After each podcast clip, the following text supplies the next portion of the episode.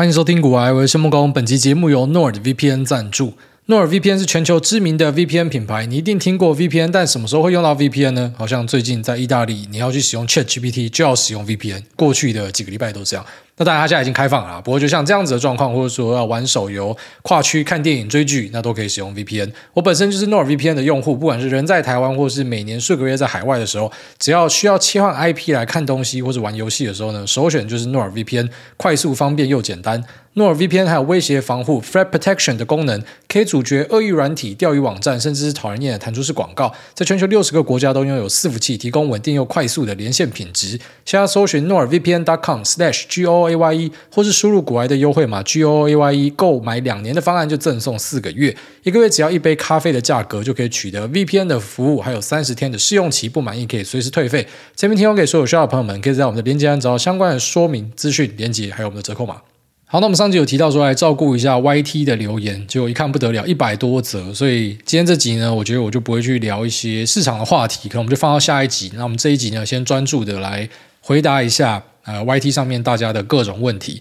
那里面当然也包含了一堆吹捧仔，吹捧仔我就先跳过。当然不是说什么你们的吹捧不重要，我非常喜欢大家的吹捧，我也非常喜欢呃在 YT 上面看到大家去抢什么头香之类的，虽然很北蓝，虽然没有什么意义，但是就是看着就觉得。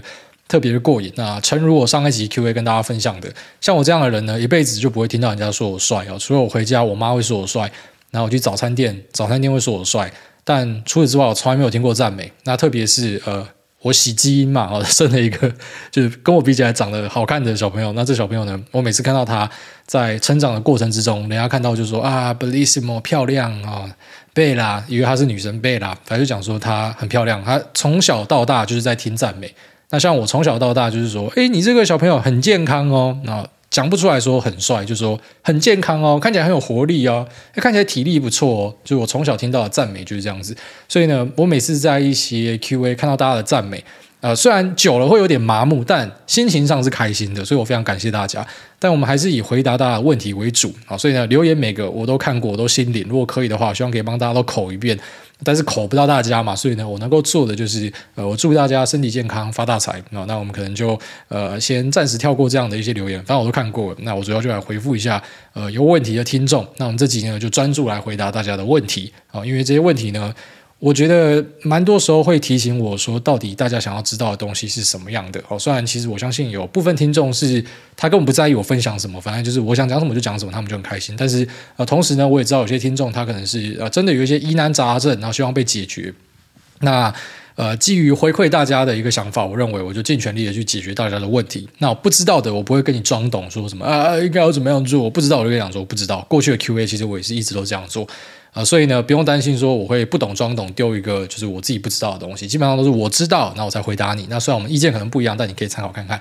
那非常感谢大家的支持啊，就是我们节目录了这么多集，两三年了，那呃可以持续下去，可以有很不错的流量，然后会有一些赞助或什么的，当然都是来自于各位的一个点阅啊。那你的点阅当然就是来自于我的节目的内容嘛，啊，所以我能够做的就是尽力的维护好我这一端，那希望可以符合大家的需求。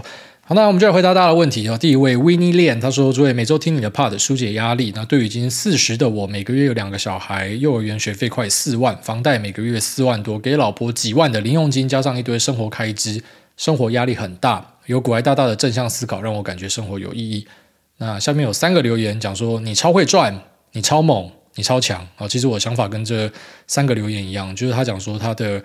呃，小朋友的学费就四万块，房贷四万块，给老婆几万零用金，加上一些生活开支，算起来就是每个月可能要支出十几万吧。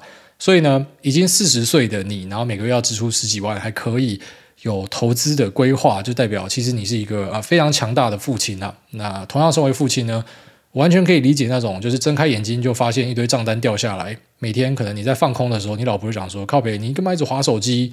干嘛一直想事情？为什么脸要这么臭？”你到底在担心什么？大家都出来玩，为什么就你不嗨？像五月天唱的那样啊？可是身为爸爸的我们就知道说，靠北，你在放空的时候，你在休闲的时候，其实我是在想说，下一餐在哪里啊？下一笔学费要从哪里出来或什么的啊？当然，大家可能会讲说，现在的状态你应该不用担心这个吧？对，但是我也曾经那样子过啊，又不是说什么我是富家人的小孩，所以我很明白，就是你张开眼睛就知道要花钱的那一种压力。刚出社会的时候，那个其实是。呃负担很大的，然后外加结婚的时候，其实也是两片屁股也就跑去结婚。虽然生小孩的时候我已经是有所准备了，但是我理解那一种就是可能你每次眼睛睁开就要花钱的那一种感受。那如果说今天小朋友假设给你一个抱抱，给你一个微笑，那就还好，因为你可能就治疗好了。可是有时候小朋友就是干你娘妈呸他了，干就整天就跟你讲说，哎爸，那个隔壁买什么战斗陀螺，我的战斗陀螺不够屌，我要再买更屌的。然后不然就学校突然又告诉你说，呃什么有同学要庆生，所以要准备什么庆生的衣服，还是杀小，就要再拿一笔钱出来。那你以为你付这笔钱给小朋友，小朋友就会给你很多微笑，就小朋友还跟你讲说爸不够，或者说他最后面还是比较喜欢妈妈。你知道，像我们爸爸听到这样的故事，我们就会觉得这个潸然落下两行泪啊，其实就在心里啦。我们一般也不会把自己的感受对外讲，所以完全可以理解那这样的一个父亲他在生活上的一些压力，有时候会觉得自己喘不过气或什么，但有时候回头想一下啦，就是说，如果你今天回到二十岁，那你看一下现在的自己，你会不会觉得现在自己很屌？你应该从来没有想过说自己可以一次 carry 这么多人。所以，身为一个 provider，我觉得做到这样的程度已经是非常厉害了。所以在可能每一天的睡觉前，如果有一次感受到压力很大，就想一下你今天做了什么，你过去的一个月做了什么，你的小朋友又大了几寸。虽然可能有时候想给他妈一巴掌下去，可是就觉得嗯，一切都是值得的啊！其实就证明了我们在世上的一些价值啊。身为同样是生父，我只能够给你这样子安慰，那我相信你一定会自己找到一些出路啊。只是我告诉你说，我们都懂你，那我们也都肯定你，我祝你后面都。一切顺利。那下面为这个 M L 黄他说五星好评，主委从节目第一集就开始听，听了分享后破除投资上的迷障，逐渐迈向获利之路。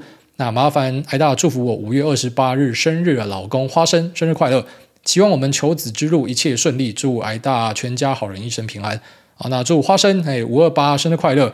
那我试试看看铁口直断啊，就从现在开始你就一路疯狂中出到你老公的生日啊！那你们可能在明年的一二月就可以喜获麟儿啊，这个获得一个可爱的小宝贝啦。我是觉得应该是可以啦，好，用心做，努力做，没问题的。下面为这个罗豪伟，然后他要感谢彰化县二林高中的陈文路，他说这是他一生遇到最棒的老师，有机会他会回去学校看他。对这个有好老师呢啊，大家就务必要让老师知道说他是一个好老师啊。有时候这种肯定，你以为说啊，他们一定很多人跟他们讲没有啦，你去跟他讲一下，他们会感觉到非常的开心。好，下面这个 look 二零零九一一九，他说诸位五星好评，想知道国外大道的 MBTI，也祝福阖家平安，好人一生平安，谢谢。我为了你，我刚刚先暂停，然后跑去测了一下。我的这个 MBTI 是什么？我记得我之前好像有测过，但是我忘记测出来的结果是什么，所以就再跑去测一次。然后我记得这个东西好像是你每次测答案不一定一样，所以你就参考看看啦。我是 INTJ，我不知道这东西可以冲他小啊。下面为这个。张哲伟他说：“一开始是抱着学投资的心情听节目，然后才意识到主动投资不是像大家想的这么简单，所以决定加入大盘。感谢大家让我少走许多冤枉路。小弟目前每个月扣除生活费，现金流大概十五万。”自认薪水还算稳定，所以想尝试用期货开一点五到二倍的杠杆买小台。想请教癌大，常说市况不好要降杠杆，那如果是想长期持有，杠杆指数有需要降杠吗？还是是看每个人的心态跟风险承受能力？啊、呃，看起来这个就是节目已经听到滚瓜烂熟啦。这本来就是看你心态跟承受能力啊。讲完啦，那只是两倍杠杆会不会有需要降杠？你一定会有遇到需要降杠的时候，因为两倍杠杆虽然以打大台的人来说，你的杠杆开得不大啊，可是呢，就是在过往的历史上，我们就是有注意到指数什么腰斩嘛，那发生过好几次。不要觉得未来不一定会发生，就搞不好还会再发生。那真的发生，你就可能要交保证金或是断头。所以你过去累积了这么久，可能就一次爆炸。所以我个人是觉得，你只要开杠杆，你就要有心理准备，你可能会爆炸啊。只是当然，它从高点跌到你需要补保证金，一定是跌超多啦。只是有时候你就想说，再凹看看嘛，加看看嘛什么的。那真的下跌的时候，你可能也没有办法去呃直接果断的实施降杠杆。降杠杆不一定是把部位砍掉，不然说入金其实也是降杠杆的一种。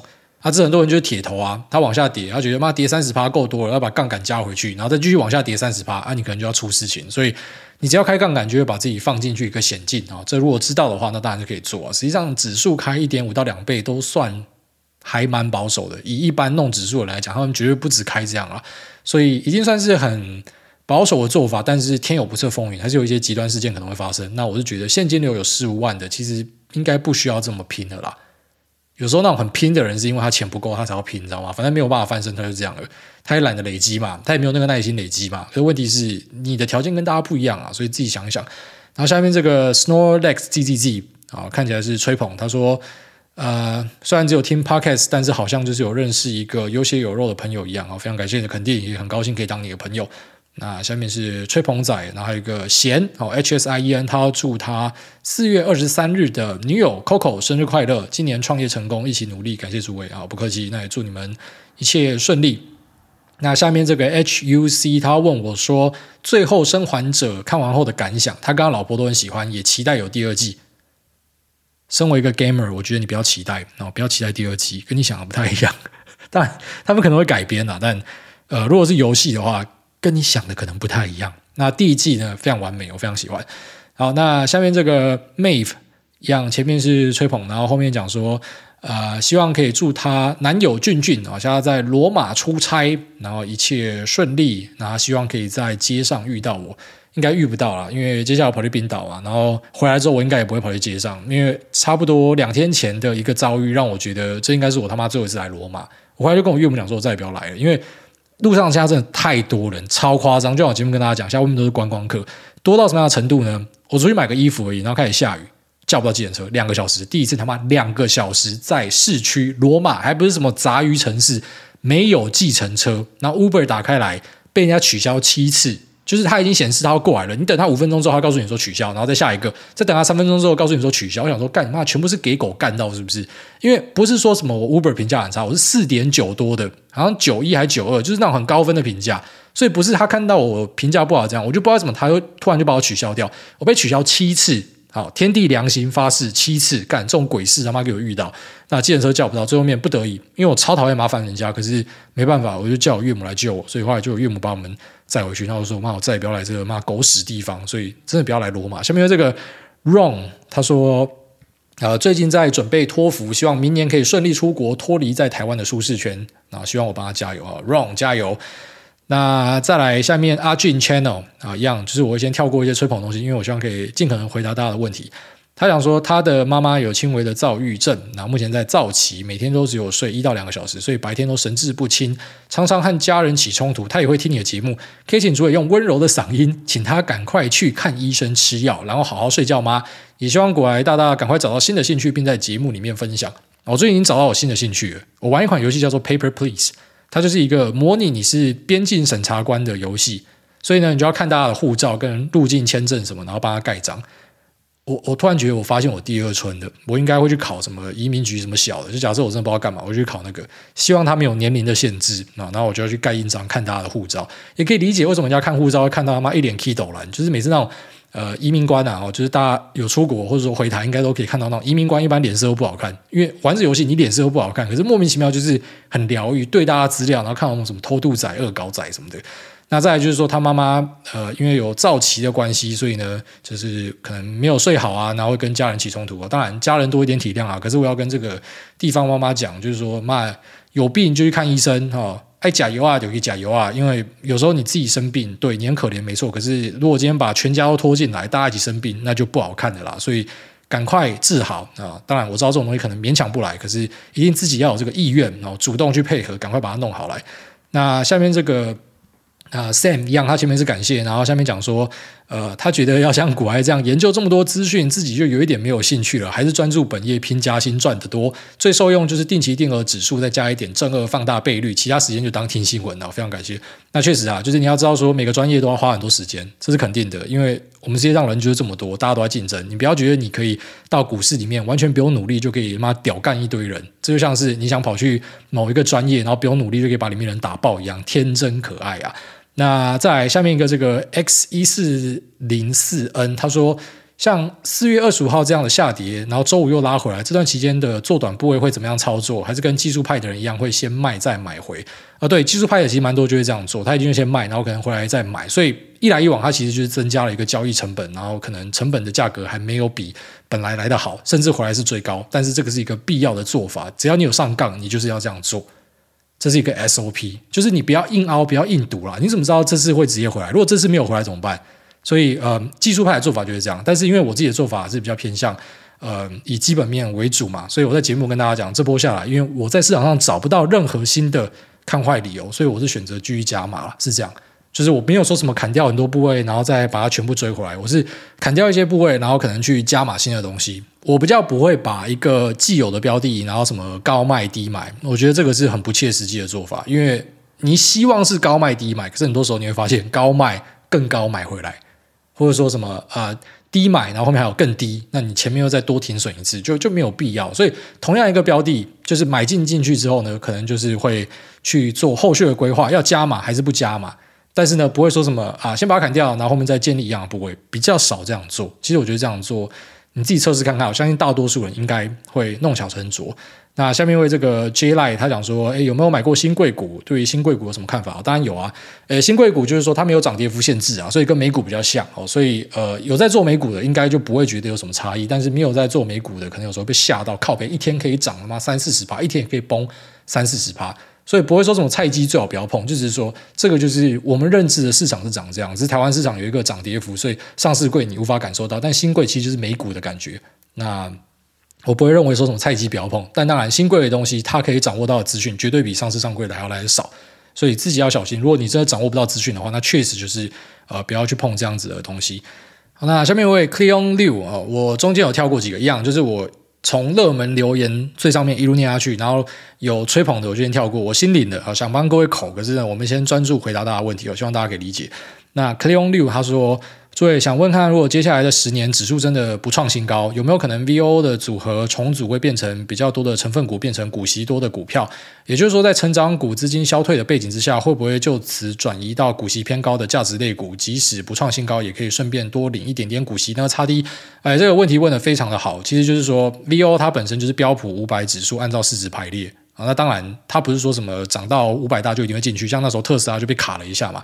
但对。长期来看，就是说它会固定的去把五百大市值的公司放到里面去。所以呢，假设成长股全部都不行的，科技巨头也不行的，假设我们就是盘整盘到十年之后好了。那过程之中，如果有些价值股它上来，它就自然的在五百大权重会被往前拉，或者说它会从本来是五百大以外，然后进入五百大里面，所以你还是吃得到。这就是指数投资的一个好处，它会自动帮你汰弱留强，所以你不用太关注市场上的资金族群变化或什么小的，你就知道说你买的永远都是美国的前五百大公司，它会自动去帮你做这个投资组合的排列哦，所以对，有可能这个股息就变多，有机会啦。假设说什么没有成长性，变成大家都在保本的话，然后股息多发一点，有机会啊，只是这个我们不确定。但投指数我觉得就是相对安全的一个做法了。下面有这个 J O E H，他说想要我用酸民的声音说干娘嘞，祝大家全家一生平安。OK，然后下面这个 Low She Min，他说诸位上礼拜讲说不知道培养什么新技能。可以到推特分享。那小弟有在追《大嘻哈时代二》，那突然想到，其实这位是个天生的嘻哈仔，嗓音好听，嘴够快，有音乐底子，节奏感一定也好。那平常喜欢写东西，那就写 lyrics，市场心得、独到见解、育儿经，甚至是写了很久的科幻小说，都可以套进 beats 里面唱出来。更重要的是，呃，这都可以一个人用电脑做 beat 填词，然后对着麦克风唱，在后置完，超适合在罗马娘家无聊到发慌的阿宅梦工。其他讲的还蛮有道理的，这个可以试看看。但好不好？因为音乐制作我是没有天分啊。如果有人要帮我谱曲填词的话，那老子就来 rap 一段。好，那下面一位 P 乐 and 小莫育儿生活成长，他说：“哎大您好，想请教一，帮小孩做股票投资会建议全部配置股票还是股债六四？二，帮诺亚买股票会等到多大才会告诉他？然后感谢，也祝全家平安，早点成为猛男。好，呃，第一个问题绝对全部是股票，我绝对是这样做啊。就算是我自己，我也全部都股票啊。”股债就是你要降波动嘛，啊，我就觉得我不需要降波动，波动越大越好，我喜欢。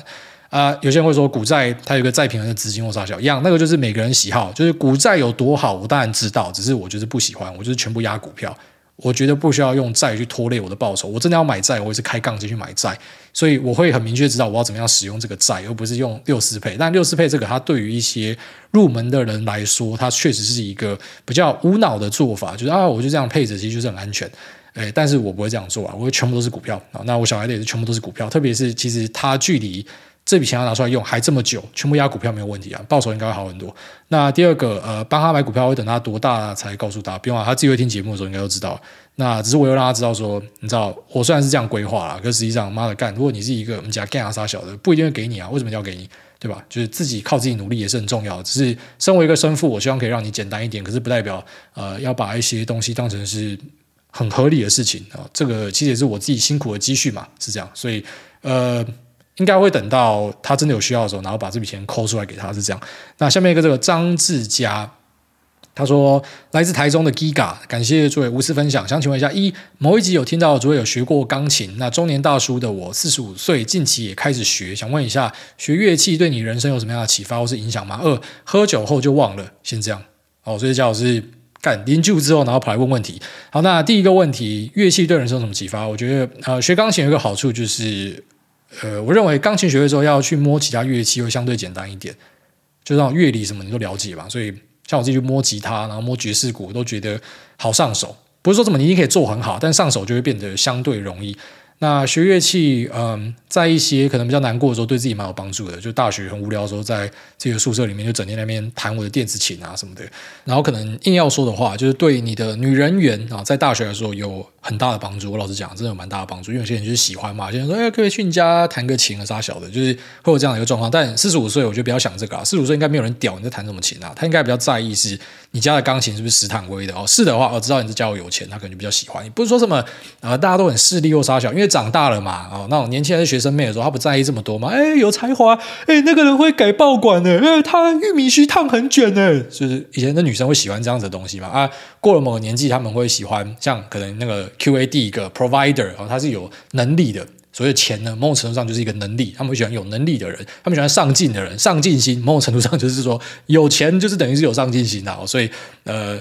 过了某个年纪之后，那个才华呢，变成它不是一个大加分，但在学生时代，这个真的是一个大加分。然后后来可能就变成是一个，哇，你会这个哦，给你一个赞啊啊！那个下个月小孩的学费还是要赶快拿出来。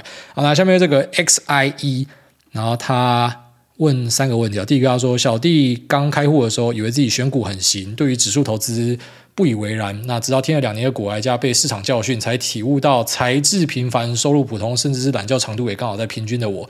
那在没有投入大量时间研究的状况之下，到底凭什么打败大盘？每回听您的节目都会把我拉回现实，十分感谢。目前我在定期定额投 VTI 加 VEA 比例大概是二五一，想问这样的比例是否妥当？然后这种东西其实你已经放到指数，而且是这种大规模覆盖的，你要怎么样配齐都 OK 了啦。然后第二个有关停损，小弟听过一个说法，投资应该要尽量决策的次数减少，然后来减少犯错。而不管买进或卖出都是一种决策。如果买进就已经错了，那么停损也未必是正确的决定。因此，在长期投资的情况之下，与其设停损点，不如严守个股部位上限，万不得已的情形下才进行停损。请问这样的想法是否有错误？感谢大家解惑，祝事事顺心。那这个第二个问题问得太精妙，说得太好了，这个。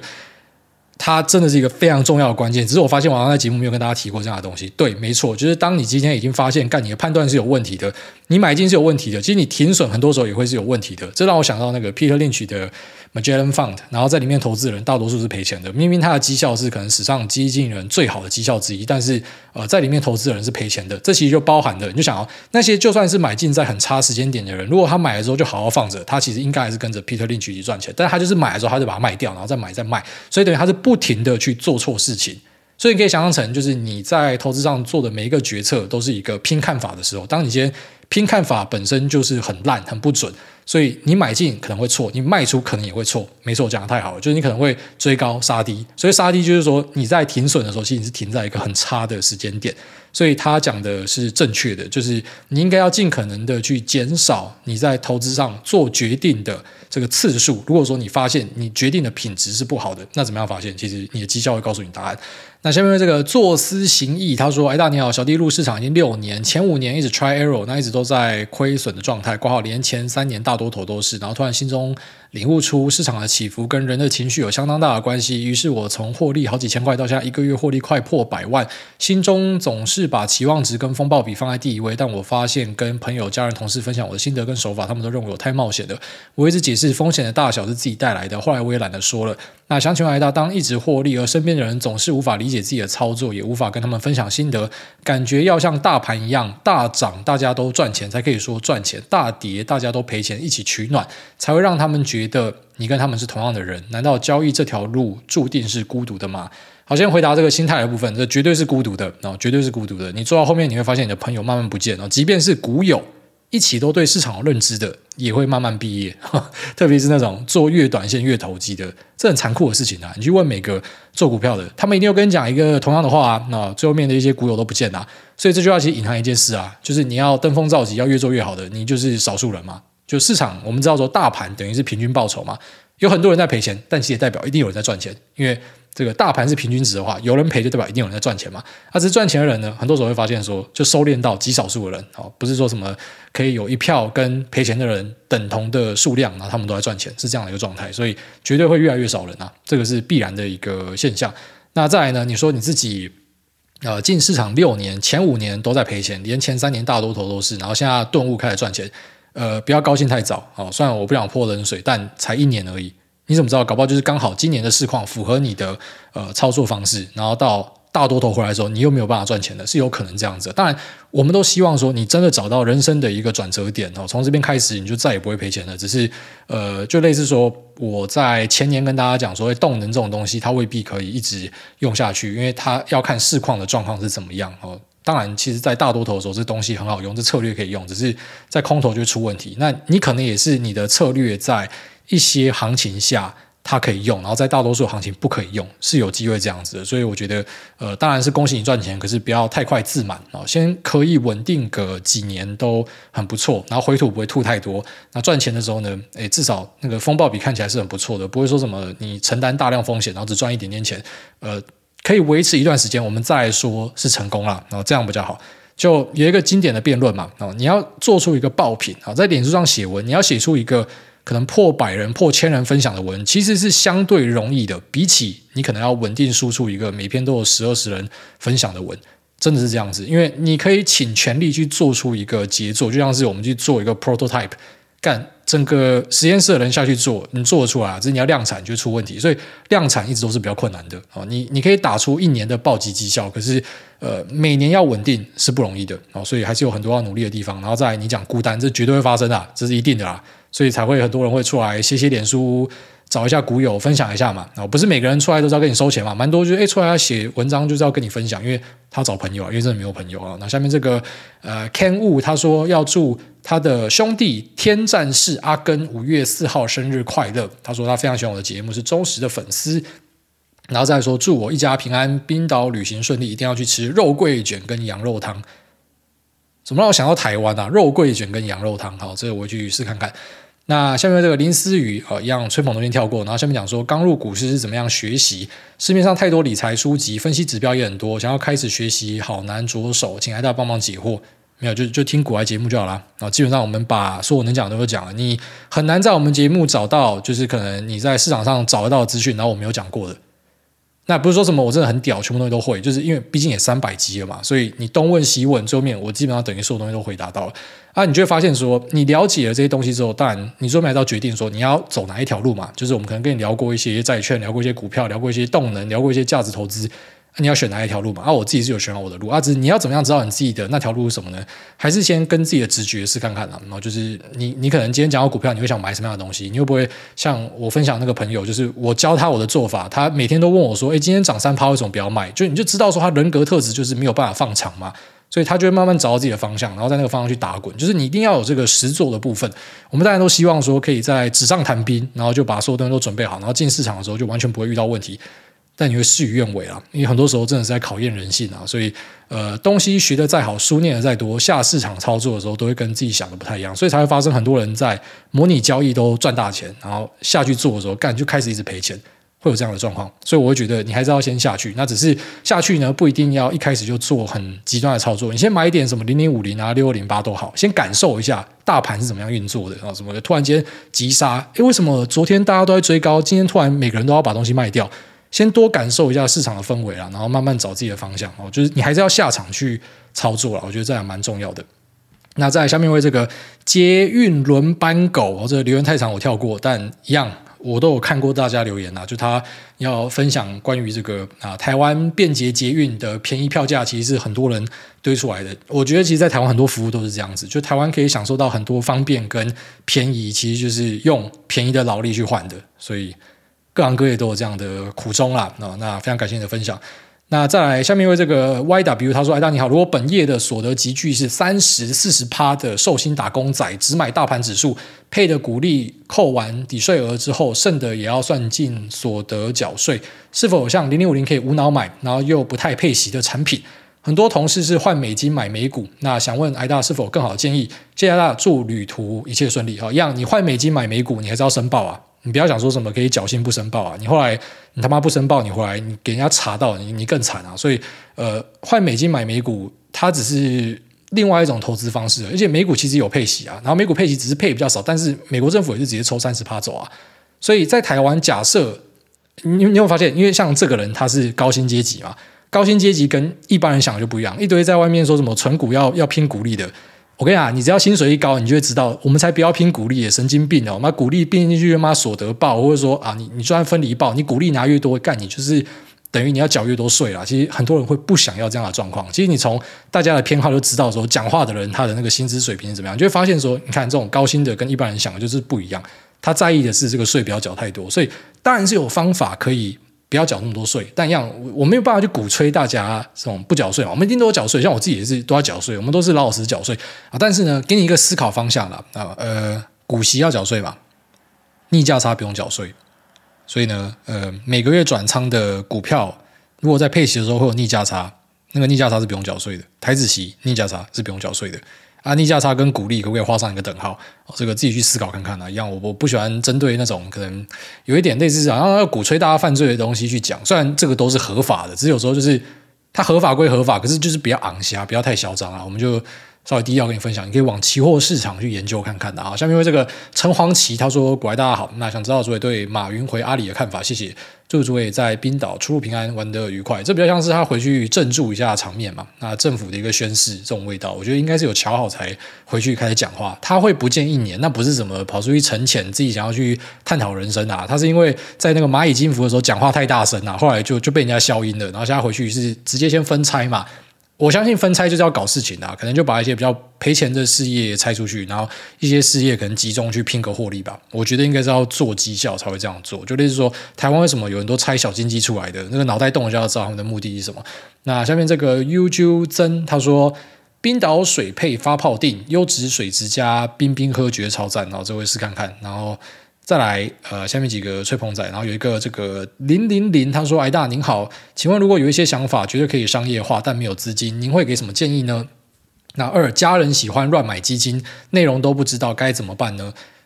呃，一样，想法是最不值钱的。那其实基本上想法大家都有，就像是社群平台的想法，你以为是祖克伯自己想出来的吗？不是啊，社群平台前面一大堆啦，啊，MySpace、Friendster，那全部都社群平台，为什么就祖克伯一个做起来？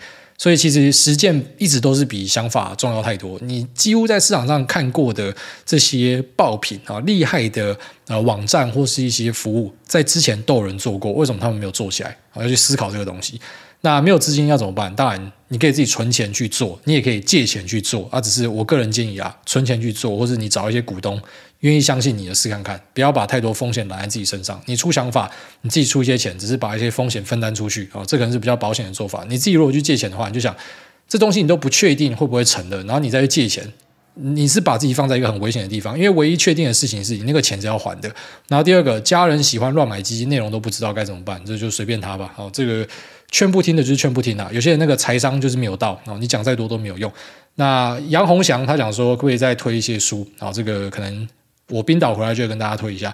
那下一个 Wilson Han 他说，我跟台达 Nick 都是你的忠实粉丝，每周都很期待。那最近我的女友肥肥去欧洲度假，所以我过着伪单身的生活，而且不用吃她的实验料理，嘻嘻。那五月二号是我的女友生日，想起来要祝肥肥生日快乐，并叫她记得回家啊！肥肥生日快乐啊！晚上哦，不要出入酒吧，看到什么欧洲帅哥就不回家了。下面这个 Jensen Lin 他说。呃，五星大推，五星好评。个人提问：小弟本人三十四岁，在股场打滚第三年。去年我确诊休养时破完一个游戏，那不知道为何突然觉得我好像虚度很多光阴。从那一天开始不玩游戏，积极执行学习和运动计划，并加上本来就在执行的存股计划。但今年回顾了自己的进展的时候，发现自己累了半死，我却好像只有达到大众认知的一般人程度，有种看到人家升帝王产游侠，我还在城堡盖 TC 的感觉，开始怀疑人生到我妈都说我有焦虑的倾向。那请问我是该继续还是躺平就好呢？还是我只是庸人自扰？有一点庸人自扰啊，其实有那种呃对自己的不满，然后跟。觉得自己做的不够，那是一个很强的驱使能力，让你更强。其实我到现在每天都还是觉得自己是个废物，虽然可能我就真的是一个废物，那肯定有些人也真的就觉得我是废物。但我相信我们听众很多应该不觉得，就算我是废物啦，也不是那种最废的废物。但你懂我意思吗？就是我还是觉得自己不够啊，因为我们总是会往上面看嘛，谁的眼睛是往下看的？很少了。就那种很自满的，开始在唱秋，说什么嘛自己退休前多屌，现在年轻人多烂，那种是往下看的，啊，可大多数人其实都是往上看的，所以你怎么样都会觉得自己不够。我觉得那是蛮正常的，因为我有这样的感受啊，我朋友也有这样的感受，相信很多人都有这样的感受。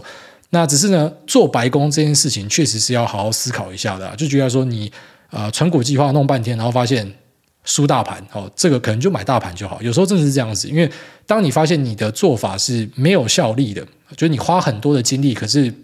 然后，他打出来的成效并没有一个简单暴力的方法好，那就要思考自己有没有做错。但如果说你还是有赢，只是这个赢的百分比可能不大，那没关系，继续加油，搞不好你可能可以越做越好。就是你至少要知道说自己在正确的路上嘛。我们不要说什么都跟开盲盒一样，要等到二十年后才可以去判断生死哦。这个一般人没有这样的屁股可以去等这么久。我们一般就是每年就要去做检讨。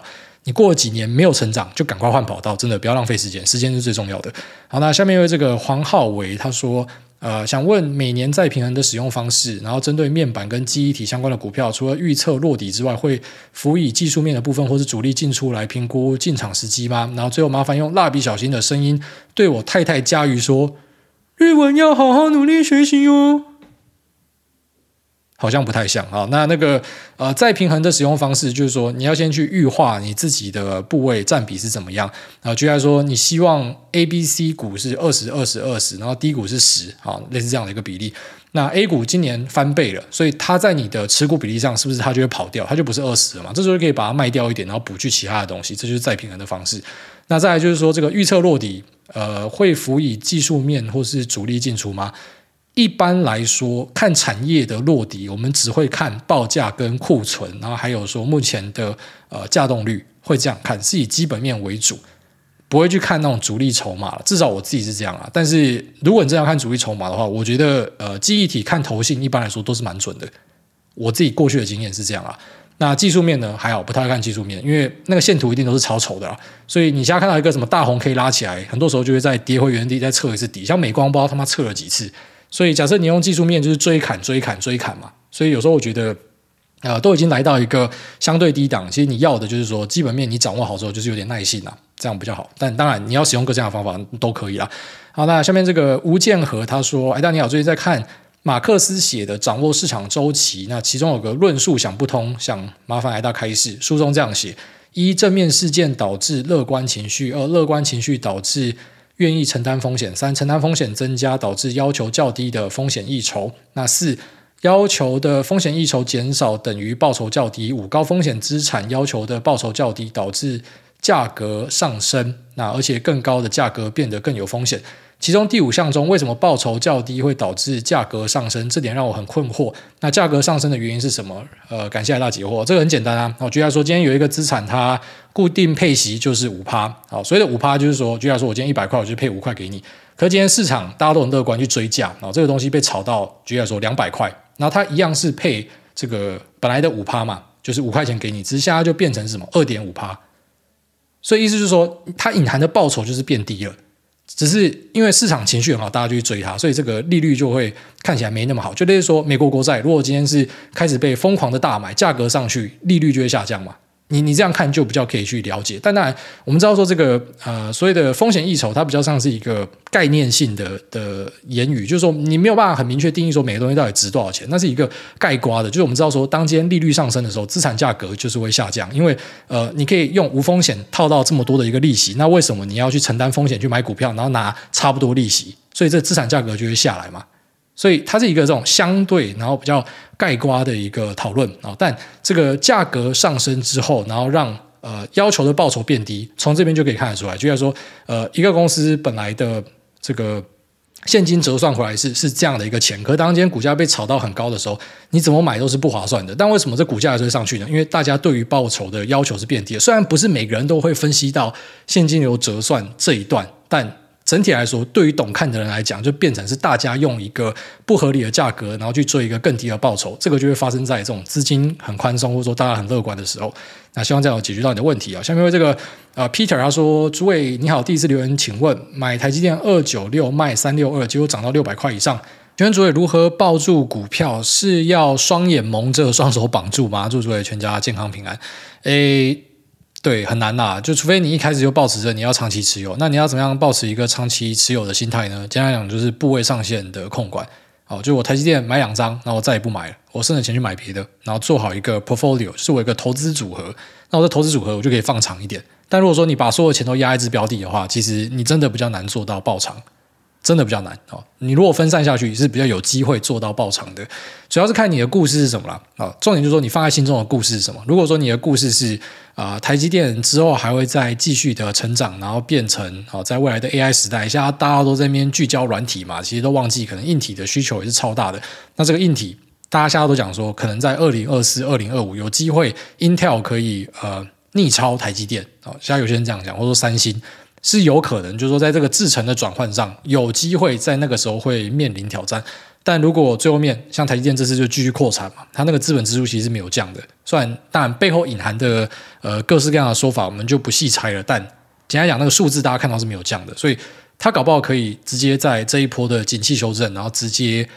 硬把人家干过去，就本来人家有机会超车，反而因为这样子超不过去，很难讲。但如果说你的故事是看到这么远的话，那你当然就是要等到二零二七、二零二八再回头看股票验证嘛，到时候再开盲盒看这个股价到多少嘛。所以一般可以爆长的，就是他心中一定是有一个故事，只是故事实践的时间点可能比较后面，所以他愿意等。那另外一种我自己比较常见到，就是说他持股是有在分散的。所以它比较可以等，因为假设是很集中的话，就是要盯着它，一直看着它。这种一般都比较难爆仓，比较难啊。但当然也有像那种 Monish Public 这样，就他买了美光之后，就妈一路爆爆到现在，之类爆超久。要看，真的要看。但一般来讲，我觉得有分散会比较容易爆出。那下面一个这个仔仔零四一零，他说想请问诸位，可能是弱弱的问题，有时候真的觉得投资股市是不是跟买房炒房一样，对社会无产值贡献的事情？呃，首先买房、炒房跟股市，他们对社会都还是有贡献。好，贡献在哪？就是说这个融资的管道更加的便利，因为有人要买嘛。好，所以这个经济的流通是更加的顺畅的，这是一个。然后再来就是说，呃，买房、炒房或者说买股票、炒股票本身，它都是要缴税的。你可以去 argue 说这个税缴的不够多，但他们是要缴税的，所以他们是有一个成本存在的。这个成本缴的税金，它其实就是对社会的一种贡献。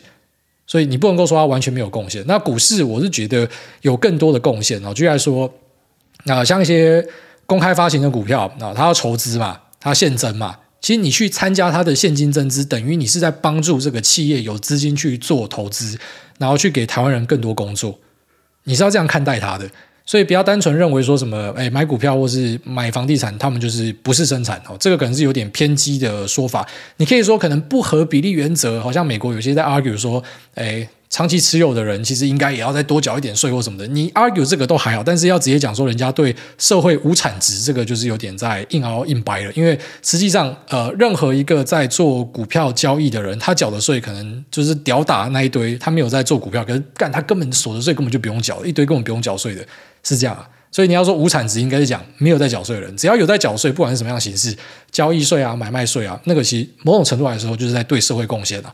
好，那下面为这个拼玉他说，癌大小弟是安卓用户，目前二十四岁，等了三年终于可以用 YT 留言。那想问癌大，从小资金到大资金的保险规划历程，还有目前老婆跟小孩，癌大有帮他们做什么样的规划吗？PS 不是保险业务员，单纯好奇。诶，保险我只在意那一种，就是我自己可能发生之后会承担不起，或者说不愿意承担的。简单讲，保险就是要保大钱，就是那一种发生之后你可能会扛不起的东西，一些超额险、意外险，然后或者说这种呃疾病发生的时候的医疗险，好，这些东西可能才是买保险需要的东西。那只是其实保险到某个阶段，就是你假设够有钱的话，应该是不太需要再去保保险。但我知道这个每个人想法不一样，但我反而会认为说。你是钱不够的时候，你才要去保一些保险，而且是必要的要保一些保险。因为今天假设一出事情，你家又只有你在赚钱，你一倒下，全家就倒了，就完了。所以，当你有钱之后，你的保险需求，我自己反而觉得会会稍微下降。那只是针对一些那种你可以用极高杠杆去撬动的险，我还是蛮推荐的。像意外险啊，什么旅游平安险啊，搭飞机的险啊什么的，那个就是说你付的钱超少的，妈几十块、一百块，可是你真的出事情，他赔你一大笔。这个我觉得就是需要的保险。所以保险的观念就是说，要你要去保那些你没有办法承担的东西，或者说你是家里的唯一支柱，那就一定要有保险。但如果你的状况不是这样，那那未必啦。好，所以这是我认知。像什么储蓄险什么，我就觉得干它都很好小。保本的险全部都是好小的啊，我都绝对不会看这些东西啊。虽然可能会得罪到一些人，但这是我的我的意见嘛啊。那我我自己身边的朋友也没有看过在买那样的东西的啦，真的啦，有点财商的都不会买那种东西啊。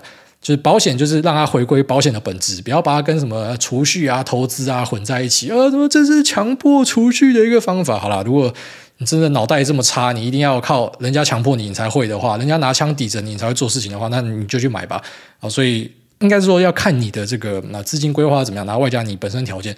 但本质上，保险就是要去 cover 你没有办法承担的东西。好，有这个想法，其实我觉得在买保险的时候就比较不会走偏掉了。好，那这个 Logan Lin 说，可不可以聊一下对中国数字人民币的看法？这个早一集再聊。然后下面为这个。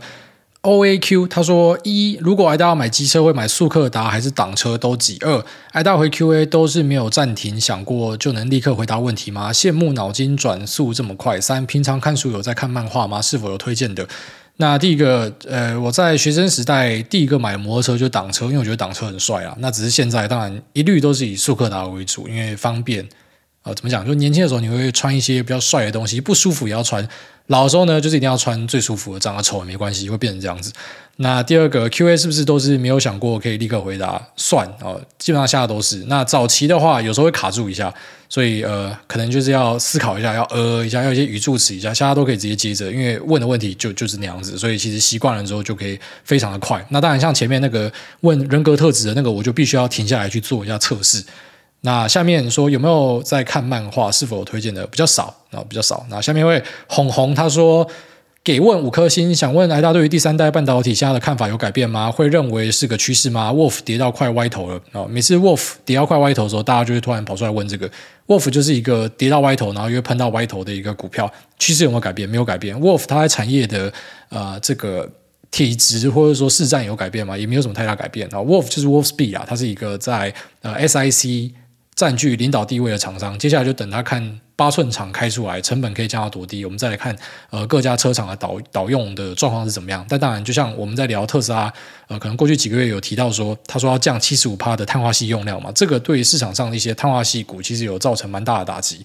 确实啊，只是我们在私下考察，那时候大家讲说，哎，他可能会使用什么 hp 方案啊，他可能会使用呃 MOSFET 什么碳化系 MOSFET 的怎么样的一个方案，只是最后面就发现说很难呐、啊，就是他要达到一样的效果的话，他是真的很难去降这个成本，所以我们都在猜说，他只是目目标是那样，可是不代表它真的可以降用这么多。但市场会怎么样解释，我们当然不知道。那特别是使用 IGBT 的 solution，其实那应该是比较低阶的车才可以这样用。所以趋势没有改变，就是三家半导体，不管是碳化矽还是氮化镓，在呃卫星通讯跟快充什么的，这个都是没有改变。新时代的材料，它的需求很大，梦很大，都是真的。只是股价像 Wolfspeed，它在高点跟在低点，现在用估值的角度来看，其实都还是很贵的股票，因为大家对它的梦就是这么大，所以要稍微了解一下。下面这个 GL Chen 他说：“癌大您好，先祝您冰岛之旅一切。”顺利平安。那想问两个问题：一，有提到 Druckenmiller 的访谈，技术面走势给基本面分析纪律，但像 Tesla 这种波动这么大的，容易卖掉之后来不及接回就涨回去。如果是癌大会怎么样操作呢？我是抱着给他甩，有钱跌下来继续加码。呃，癌大对于目前市面上的自动驾驶排名是怎么样？听曲博的节目似乎对 Tesla 的技术评价很低，但我从国外文章的分析，确实对 Autopilot 的评价很高。括号 Other System、Super Cruise 跟 Mobileye。那希望没有太长。如果老大您觉得长，可以尽量干我。干完后还是要回复。谢谢大家，好人一生平安。好，那第一个问题，我自己比较不会把同样的标的高卖低买，我不这样做。我比较偏向是锁住部位流，就是我可能买到一定的量，我就放着给他甩。我比较偏向这样的啦。那有钱跌下来会不会继续加码？就当然，如果我今天觉得说我会一笔大的去美国，我觉得按比例丢进去啊。可是我不会说什么它一直跌我就一直加。我知道有些人的风格是，诶，它一直跌我就一直加，但我就不是这样做的人。我比较偏向就像你讲的，Druckenmiller 这个用技术面给基本面分析纪律，所以它狂跌的时候反而不加，所以有时候就会变成它狂跌不加，然后真的涨回来的时候我反而才想加，它就很尴尬。所以，嗯，怎么讲？那有一点那种考验信仰的成分啊。我相信，如果说你有认识一些价投人，他们都会跟你讲说，价值投资很多时候就要面临信仰考验。特别他们喜欢买在所谓的内涵价值比账面价值还来低的时候。那一般这种时候会发生，就是市场上一定是要有坏事，然后这个公司就是要遇到一些不好的事情才会这样。只是他们就相信说，它一定会过去。所以，再看你的这个资金控管跟部位投资的方式的逻辑是怎么样。但我比较偏向是，我比较不会在低档加嘛。那像之前辉导跟大家分享说，为什么那个地方会加码？就是你回听我节目，就是我我讲会加码的时候都是有理由的啦，就是有我自己的理由，但不一定会对，而且其实有些会错。就我的记录都在那边，然后就三百多集，也不知道讲说什么记录一定是好或怎么样，但是我算是蛮无私的，直接把自己的呃不管是成功或失败都拿出来给大家检验哦，所以你可以参考看看我的做法，但其实。做法真的很多，我没有办法告诉你说一定是怎么样。那市面上自动驾驶的排名，这绝对是特斯拉第一啊！如果说你是每个都有试过，就知道是这样子。但是我知道啊，很多人喜欢去引用一些媒体或者说什么认证的报道，说什么啊，这个实际上只有什么 level 多少。那些我觉得就是看看就好了，好像之前宾士在德国那个 Level 三，就是你要在高速公路上要符合一些条件，要什么时速六十以下，干德国高速公路是可以开超快，你要开六十以下是这样，塞车的时候才可以用啊。啊塞车的时候特斯拉可不可以开，然后不用手放在上面，其实也是可以啦，只是为什么他不要去请这个认证？因为你只要从 Level Two 跨到 Level 三，就代表说今天出事情你是开着自驾的话，车商就要负责。那特斯拉他妈一堆车在路上跑，他其实怕出事啊。我觉得他就是要等到他的。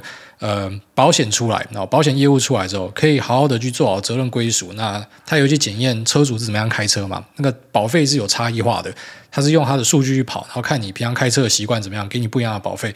他这个规则都可以厘清清楚之后，我觉得他才会去请啊。其实很多车商他不去请 Level Three，是因为 Level Three 只要一出错，那个车商是要负责的，干全部都可以怪给车商，所以他们会怕，他们可能要直接从 Level Two 跳 Level Four。然后等到可能机制都成熟，保险是有的，他才会去做那一条路啊。所以这是我看法。但我老实跟你讲，一定有些人不买单我的看法，会觉得啊，你就是在护航特斯拉，或者说像我们平常讲苹果一些东西，人家有讲说，你看白痴果粉啊，花什么嘛五六万买一支顶规 iPhone 给人家供盘啊，其实这些东西安卓就有。我跟你讲，有些东西到最后面会变信仰啦，它真的会变信仰啦。而且实际上，我跟他讲嘛，我体验我觉得特斯拉最好，你体验你可能会给出不一样的看法。就像那些化妆品，我擦，我觉得有效；你擦，你觉得没效。事实上，没有所谓的真相跟真理。真的，长大的第一步就先明白，没有真相跟真理。等下那种排行什么餐厅 Top Ten，一堆是他妈买进去的，一堆是他觉得好吃，别人觉得不好吃。所以，当然我们能够去检验它，就是用呃，所谓这个政府规定的 Level 多少，因为大家都要通过这样的验证，这可能是有一个公信力存在的东西。但实际上呢，这个东西。呃，在业界实务上，就是有些就算他达到这个标准，他可能也不会去请，因为责任归属的问题。好，稍微跟你分享一下。好，那这一期先分享到这边。好，那我们下一次就回归常态，在 Apple Podcast 留言这边去做处理。那未来假设有机会的话，假设这一集的反应不错，大家喜欢的话，我们可能再找个时间一次来回答。YouTube 的东西就累积一段时间之后，我们来回答一下，照顾一下不一样地方的听众。因为我们 Apple 听众大概其实占比就是三成啊，只是因为这个平台我使用比较方便，所以我们长时间习惯在这边做回答。啊，其实老实讲，大家的问题也差不多啦。好，那其实像这种整集都是 QA 的，我是觉得蛮累的，没有想到就讲完之后觉得好像精疲力尽，现在肚子超饿。啊平常我们分享的东西可能比较类似是，反正我一个礼拜看到的东西、见识到的东西、被弄到的东西，或者我自己。呃，介入的东西拿出来跟大家聊一下而已，那个其实比较轻松。回答 Q&A，不知道为什么就觉得好像要动比较多脑的感觉，肚子超饿。好，那这里拜拜拜拜。